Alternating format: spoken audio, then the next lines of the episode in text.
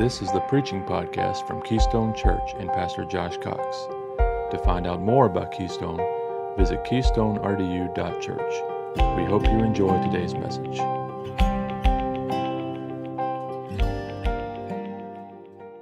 I hope that these messages from Philippians have been encouraging for you, they've been helpful. Um, it's good to take a fresh look at some of these very familiar passages, especially from Philippians. Um, and the recurring theme that we've, uh, that we've been returning to has been unity. It's been about unity, and, and that's a much needed theme for believers in these times, and especially for our church in these early, in these early days. And today we'll, we see a little bit of that same thing in Philippians 3. Um, we're going to talk about a call to spiritual maturity today. A call to spiritual maturity. And, and as Josh mentioned, we'll be, in, um, we'll be in chapter 3. And I want to call your attention to verse 15 and 16 to start off. Um, we're going to look at, um, look at what I see as kind of the key verses in this text. Uh, so, verse 15 and 16 here, it says, Let us therefore, as many as be perfect, be thus minded. And if in anything ye be otherwise minded, God shall reveal even this unto you. Verse 16, Nevertheless, whereunto we have already attained, let us walk by the same rule, let us mind the same thing. Here we see Paul giving a charge to the believers in Philippi, a call to unity. And he says, Therefore, let us therefore be thus minded. Let us all have this same mind. And then he says, And let us walk by the same rule, let us mind the same thing. You know, Josh has stated it before as we've talked about unity, that unity is not the same as uniformity. Um, I really like the Google ad they ran a few years back when they were, they were pushing the Android platform. The ad, the ad ended with this it said, Be together, not the same. Unity is not uniformity. It doesn't mean we all have to look alike. We all have to dress alike. We don't want to be the Mormon church, you know, where everybody comes in a white shirt, dark pants, and blue tie. And maybe we could ride our bicycles to church or something. But um, we don't, we don't all need to look the same. A church that, is, that has uniformity will be a church of people that all look the same, they dress the same, they have similar lives, they come from similar backgrounds. But that's not what God has called us to. God has called us to unity. And that means that we are to have the same mind. We are to live our life with the gospel in view. And so this is a call to unity as believers. Paul breaks this call down into several parts here. We're going to look at that. Um, number one, I want you to see a call to run. So let's look at verse 12 here a call to run. And you know what? No doubt you've heard this portion of Scripture taught, taught before where Paul talks about running a race, right? And he's reaching forth. And you've heard this taught and preached many times. Uh, Paul uses the analogy of a race, a runner, and a prize. You know, a runner that wishes to win his race has to do certain things to prepare in advance. We have to do certain things to be prepared to win that race. If we want to do it, we have to perform in a certain way. And, you know, we have to meet certain times. We have to keep things in mind as we run. And Paul calls us to run, to pursue Christ, and to pursue maturity as a believer. And so, as we look at the call to run here, let's look at a couple of elements that Paul highlights for us to have. Uh, look at verse 12 here. It says, Not as though I had already attained, either were already perfect. And then look at the first part of verse 13. Brethren, I count not myself to have apprehended. You know what? Paul here, number one, or letter A would be, I guess, Paul had a proper self assessment. He starts off by saying, Not as though I had already attained, either were already perfect. And then he says, Brethren, I count not myself to have apprehended. You know what? In sports of all kinds, you'll see examples. If you watch sports long enough, you'll see examples of, of, of where there's a team or a par- participant that enters the game as the favorite, right? And they enter the game, and maybe by a long shot, they're the favorite to win that game. And they come in with that mindset that we're the favorite, they're unprepared for the game. And as the, as the game goes on, you see that they start to get beat. They get surprised. The other team was more prepared, and then they lose. While they should have easily won that game, they end up losing. And part of our preparation as a runner in pursuit of Christ is to have the proper self assessment. You know what? Verse 12 and 13 starts with humility. Paul here wrote to the church at Philippi, and it would have been easy for the church, for the, for the believers there, to look at Paul and say, Boy, he's made it. You know, look at everything that he's been through. Look at all these things that he's done. He's writing from a place where he has achieved. But Paul starts by saying, You know, not, not as though I've already attained, either already perfect. And then he says, Brethren, I count not myself to have apprehended. I, I, I don't count myself to have made it already. The gospel humbled Paul. Compare these statements right there with, go back to verse 6 of this same chapter. Compare these statements now to how he described himself before salvation. He says, he says, concerning zeal, persecuting the church, touching the righteousness which is in the law, blameless. Paul talked about how he was before he was converted, and he says, I, I was blameless before the law. But here you have Paul in verse 12 and 13 saying, I haven't made it yet. I haven't made it yet. And you know what? We need that humility. If we're going to run our race for Christ and do it right, it starts from humility. It has to start with that honest self assessment of looking at ourselves and saying, you know what? I've got work to do. I haven't made it yet. You know what? Very few of us would, would ever say it consciously, would ever say to somebody, yeah, I've, I've you know, I'm there, I, I've achieved, I've already made it. But often we cultivate that attitude. And we cultivate that attitude that that, that we've made it and that we've achieved a certain level and that we're fine now and I can just coast. I can coast along spiritually. And we need to be careful not to give that assessment. A mature person will humbly admit that they haven't arrived. And, and as, we're, as we go along our spiritual race, our spiritual pursuit, we have to begin with humility if we're to reach that prize. So that was A, a proper self assessment, and then B, a focus on the prize. Surely you've, you've all, especially if you're parents, or maybe you've been to a little league game at some point, uh, either basketball or baseball, and you've seen a kid that was in the game physically, but not in the game mentally. And uh, maybe they're out in the outfield and they're sitting there like picking dandelions or just looking around or waving at mom. And then the ball comes and they either get hit with the ball or it just goes right past them and then they just watch. Um, last year I coached Little League basketball um, and I've coached uh, young kids soccer a number of times this, uh, over the last few years, and they, you always get like two or three of those kids on your team. Like you've got a couple of kids that are just killers, right? And these kids know how to play, and they've got the killer instinct. But then you've got like one or two kids that are just lost, and they, and you know where you, when you put them in the game, you know, okay, I've got to try to find like a strategic spot to put this kid in the game so he doesn't kill me in this game. Um, and you know what? As believers, we often get distracted in our race. It's easy for us to get distracted. Let's look at verses uh, 12 through 14 here. Verse 12 says, Not as though I had already attained, either we're already perfect. But then Paul says here, But I follow after, if that I may apprehend that for which also I am apprehended of Christ Jesus. Verse 13, Brethren, I count not myself to have apprehended, but this one thing I do, forgetting those things which are behind and reaching forth unto those things which are before. I press toward the mark for the prize of the high calling of God in Christ Jesus. You know what Paul here says, I haven't attained and I'm not perfect yet. And since that's the case, notice what he says here. He says, I follow after. I follow after. Paul basically says, Look, since I'm not already there, this is my only option. I follow after. I must pursue it. And that should be our focus as well. You know what? I haven't made it yet, and that's not an excuse to quit. So instead, I'm going to follow after. I'm going to continue. I'm going to keep trying. You know, a childlike faith has to meet our maturity here. You know, as a child, you, kids always just they, they want to get bigger. They can't wait till they get older. They can't wait till they get stronger. They can't wait till they can do more things. But sadly, as a Christian, we often get to a point where our attitude is, okay, I'm fine. You know, I'm here. I'm just going to coast it out, and and I'm good. And you know? The next part of this verse here is these verses, verse 12, especially verse 12 and 13, are verses that if you read through them quickly, they're easy to just read and then go, huh?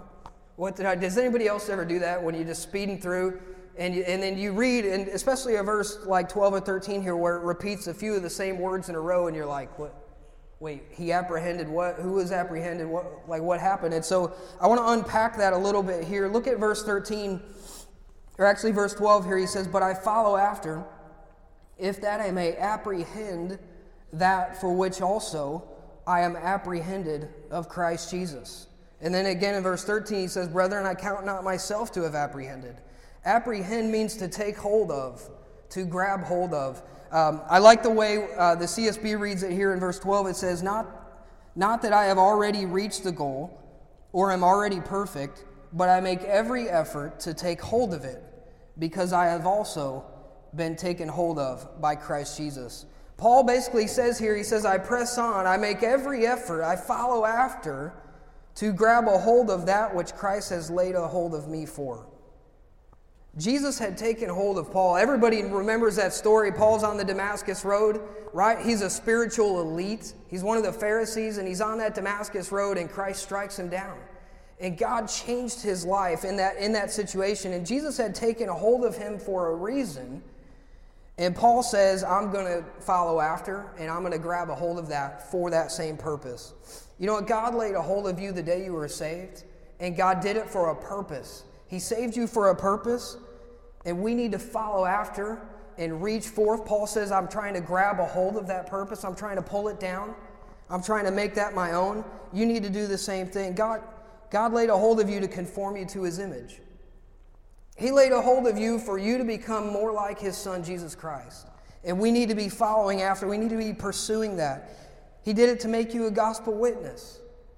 God didn't save us just so we can then become perfect little people that live in our bubble. God, God wanted you to be a witness, and we need to pursue that. We need to encourage others.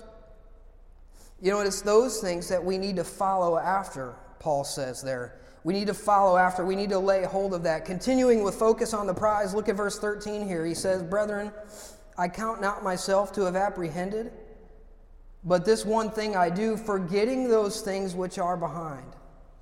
Forgetting those things which are behind and reaching forth unto those things which are before. I like, I like what Paul says here. He says, I count not myself to have apprehended, and so this one thing I do. Paul says this one thing. You know what? It's very easy to become this jack of all trades, master of none. I don't know if you guys have ever met, like, uh, there's people that can build. And believe me, I'm not talking about myself in any sense here, but there's people that can build and they can they can, they're, they're okay at carpentry and then they can paint a little bit and they can even do a little bit of electrical work, but they're not really good at any of it. You know, they can just do it all just like okay. And Paul says here, he says, This one thing I do. You know what? There's a profound simplicity in that statement. This one thing I do. You know, what one thing could you do in order to pursue the one thing that matters most? What one thing? Like, forget all the peripheral things that are going on in our lives, what, what one thing could you do? What one thing could you do to pursue the one thing that matters most? Negatively stated, what one thing could you give up that would help you run the race better? Listen, we all have things in our life that are distracting us. We all have things in our life that are pulling us down, that are keeping us from running the race the way we ought to run. What one thing could you give up? What one thing could you focus on? Don't, ester- don't underestimate the power of making one change.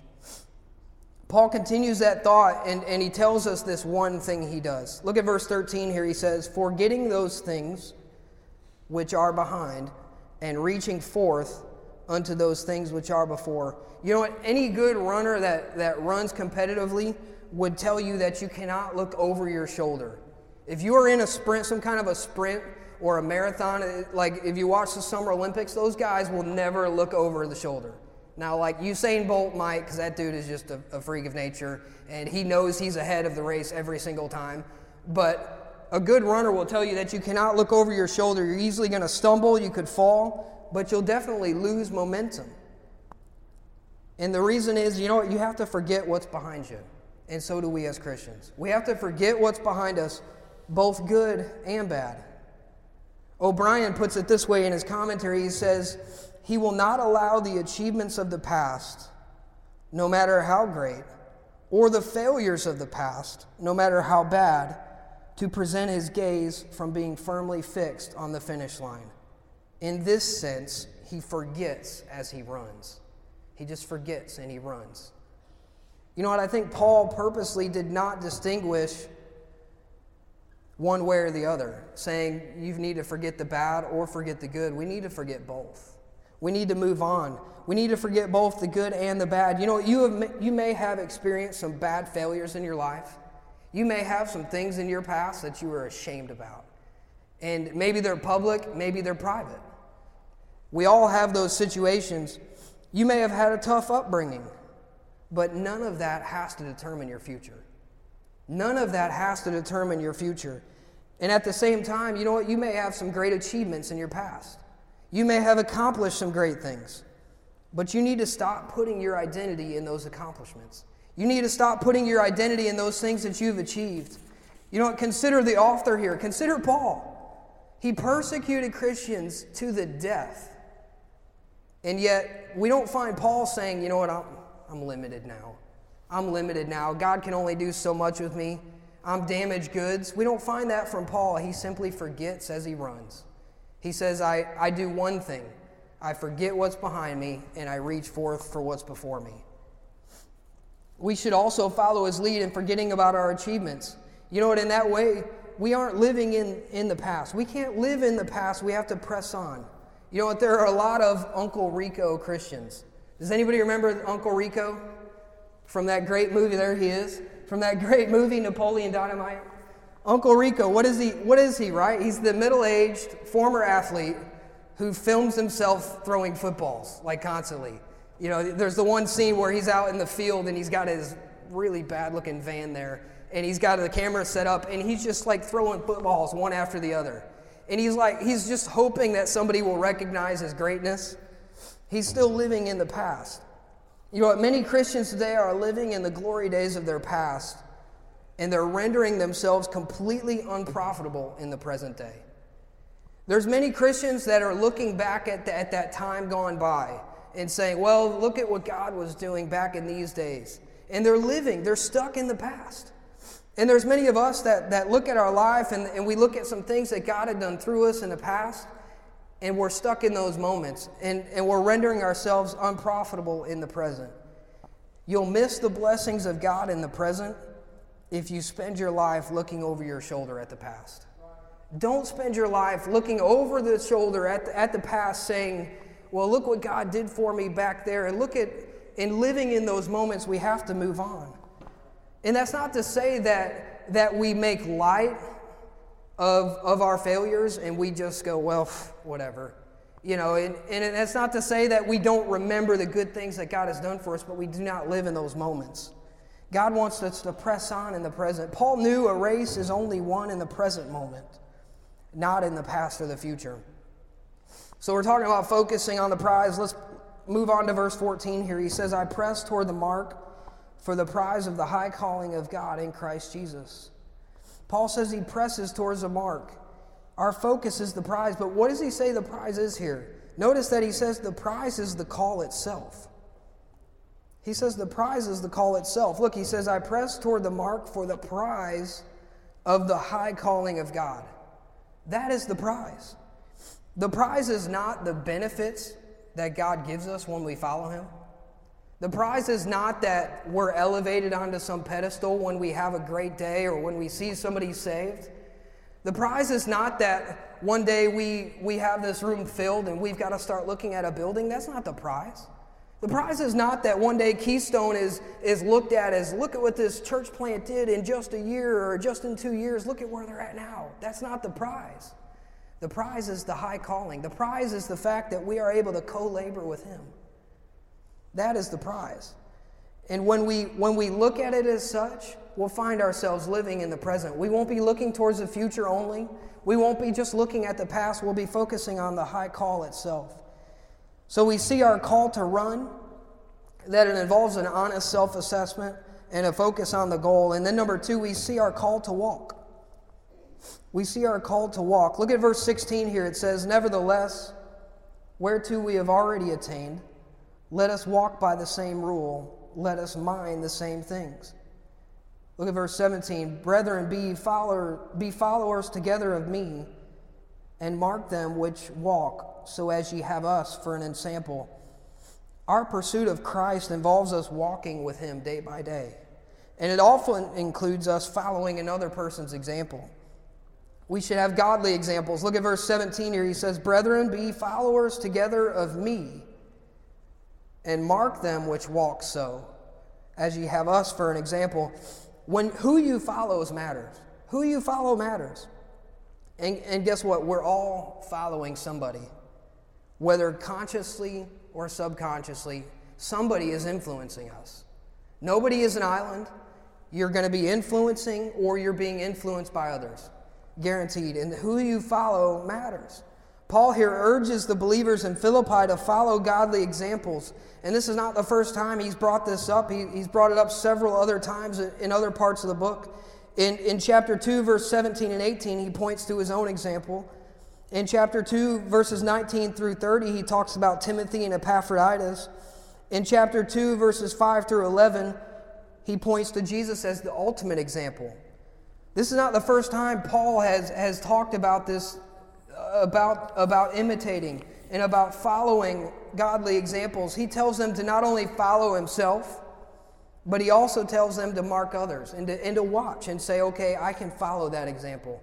So and so is living a godly life. I can follow that example and to walk as they're walking. You know, we have to make it a point to make a note of other godly believers and follow their lead.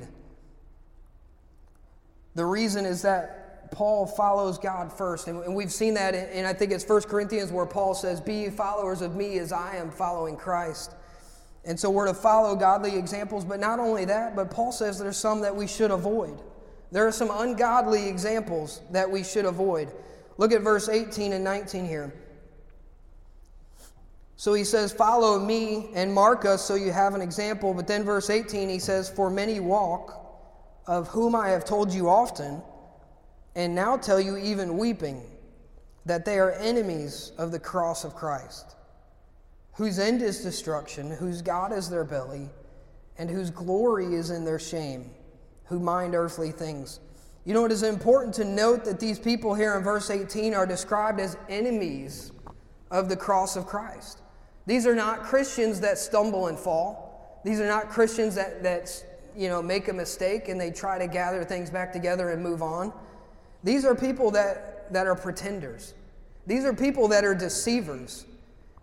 You know what? These were really, these were the opposite of legalists. A lot of times, you know what, we, we will tend to look at a legalist and say, you know what, that is the person I should not follow. And, and while that's true, this is not what Paul's talking about here. These were people that had made a profession of faith in Christ but then continued on to celebrate in their flesh and indulge in whatever they desired. They were the type that would say, Well, God's covered my sin now, and now I'm living under grace, so I can live how I want. And I can do the things that I want. And that's why they were enemies of the cross of Christ. That's why Paul uses that phrase there. What is the cross of Christ? The cross is something we are to pick up. And we are to take that cross and we are to sacrifice ourselves and to follow Christ. And these are people that they had no interest in that. Paul warns about people that have no interest at all in dying daily and following Christ. Paul warns about them and says we are not to follow them. He starts by describing their ending here. He says their end is destruction.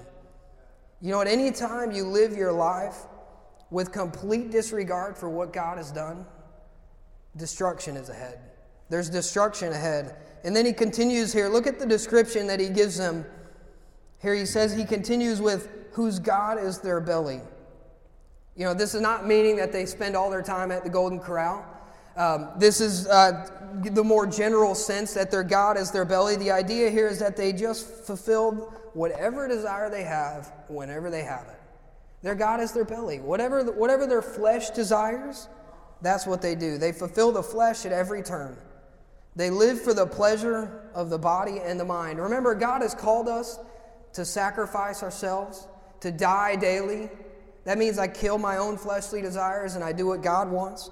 But here, these people live with their God as their belly. They just, whatever happens to pop into their head, whatever they want to do, that's what they do. And he doesn't stop there. He also says, whose glory is their shame. They glory in things they should be ashamed about. They celebrate that which offends God and should be avoided. Look, we all know or have been around these kind of people at some point in our life. You know, whether you've grown up in church or whatever the case is, even through Bible college and, and, and through my adult years, there's always that person that, that's a Christian. You, you know, they make a profession in Christ, but man, they seem to really celebrate the flesh. And they make those mistakes and then they, they party about it. They like it. It's great. Hey, everybody laugh at what I've done. Everybody look at what I've done. It says, whose glory is their shame. They celebrate the things that they should be ashamed about. Don't get sucked into that excitement. Avoid those people, avoid those examples, Paul says. Don't worship the God of your pleasures. Don't glory in your sin, and instead, we need to avoid those who do. Our eyes need to not be on the shame. We, we don't need to have our eyes on the failures and, and the sins and, and the flesh. Our eyes need to be up on Jesus. Lastly, Paul says, those who mind earthly things. He says they mind earthly things. These are those who don't consider the eternal at all. They don't ever consider the eternal. They don't ever consider the heavenly things, the kingdom things. Instead, they're worried about what's next. All right, what's next for me? What else can I buy? What else can I do? Where can we party tonight? You know, where's the fun? They don't, they mind earthly things. You know, there's nothing wrong with being excited about, you know, something that you've got, a vacation coming up or, or, or getting together with some friends and having a good time. But be careful if your only excitement is the earthly things. Be careful if, if that's the only excitement you have. And I have to watch that. We all have to watch that. We all have to remember that it, if Monday through Friday or Friday night or Saturday night, whatever you have going on, or if those are the only things that you get excited about, and you don't get excited about spending time in the Word or, or gathering together with your Connect group and fellowshipping or coming here on Sunday morning, if you don't get excited about those things, there's probably a problem there. We need to focus on the heavenly things. We must mind the things of God. And so Paul says that we have to avoid these examples. Our call to walk is a call to walk with Him. And we have to avoid the bad examples. So we see our call to run, our call to walk, and lastly, our call to citizenship. Look at verse 20 here. So, our call to citizenship, uh, verse 20, for our conversation is in heaven from whence also we look for the Savior, the Lord Jesus Christ, who shall change our vile body, that it may be fashioned like unto his glorious body, according to the working whereby he is even he is able even to subdue all things unto himself. You know what, in contrast to that description we saw in verse 19, Paul here tells us that we should live with our heavenly citizenship in mind. He says, for our conversation, for our citizenship, for our life, is in heaven. We're to live with those things in mind. This was at a time when the people in Philippi would have greatly valued their Roman citizenship. These, they were citizens of Rome at this time. Rome had conquered so, such a vast area. They, they had Roman citizenship, and they would have valued that, and they would have valued the benefits it brought. But yet, Paul uses those words to remind them that, you know, as while here on earth you may be a citizen of Rome, but your citizenship is in heaven. Your ultimate home is in heaven. And you know what? While we have a lot of things that we have to tend for, while we have a lot of things that we need to cover for, while we have a lot of things to pay attention to, and we've got work to do and bills to pay, our ultimate identity should not be in the things that we do here. It should not be in the fun we have. It should not be in, in our lifestyle, in the cars we drive, in the houses we have, or our job. Our identity should be in heaven. And our identity should be as a citizenship of heaven. Paul here says, you look, you're, you're resident aliens. You're, you're, you're an alien on earth, you're just passing through. Citizenship would determine the lives that they must live. It, it, would determine the laws they follow. Because they were citizens of Rome, they would have certain laws they had to follow, taxes they would have to pay, and there would be things that, that would dictate how they conducted their lives. And likewise, our kingdom citizenship should dictate how we live. It should dictate how we live. It should change things. It should change things for me that I'm a citizen of heaven and I shouldn't find so much enjoyment in some of the some of the things we do. We shouldn't place all of our worth here on earth and only live for the present. We have to live for what's in heaven. Verse 20 mentions that we look for the Savior. You know, when you look for the Savior, to the Savior's coming and his future work mentioned in verse 21, look here in verse 21, it says, or verse 20, from whence we also look for the Savior, the Lord Jesus Christ, who shall change our vile body, that it may be fashioned like unto his glorious body, according to the working whereby he is even able to subdue all things unto himself. When we look forward towards the Savior's coming and we mind the things of heaven, our desires will be a whole lot less important. I won't place so much value on the things that I want and the things that I'm looking for. You know, we have to pursue Christ. We talk about a, a pursuit of Him.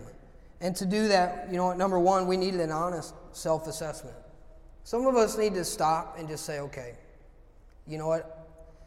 I, made, I, I wouldn't tell somebody to their face that I've made it. If somebody came up to me and said, hey, have you achieved? I would never say, yeah, I have. But does my life reflect the fact that I know I haven't achieved? You know, do the things I do and the way I live my life every day, does it reflect the fact that I have growing, or do I act like I'm good? Do I act like I've made it? We also need to focus on the prize. Just forget and run. I love that phrase. He forgets as he runs, he just goes. You know, and there's things we all need to leave in the past, whether it's our mistakes or our achievements. We need to leave those in the past. We need to follow after godly examples and avoid the bad ones. And then lastly, we need to keep our heavenly citizenship in view. You know, when we see Christ, we won't regret pursuing after him more. We'll never regret pursuing after Christ. You'll never find anybody on their deathbed that, that would say, a Christian would say, you know what, I wish I wouldn't have spent so much time in prayer. You know, I wish I wouldn't have witnessed so much. You won't find those things. We'll never regret pursuing Christ. Keep running until you finish the race and see Christ. Let's pray. This has been the preaching podcast from Keystone Church and Pastor Josh Cox. For more information about Keystone Church, visit keystonerdu.com. Please subscribe to hear future messages. Thank you.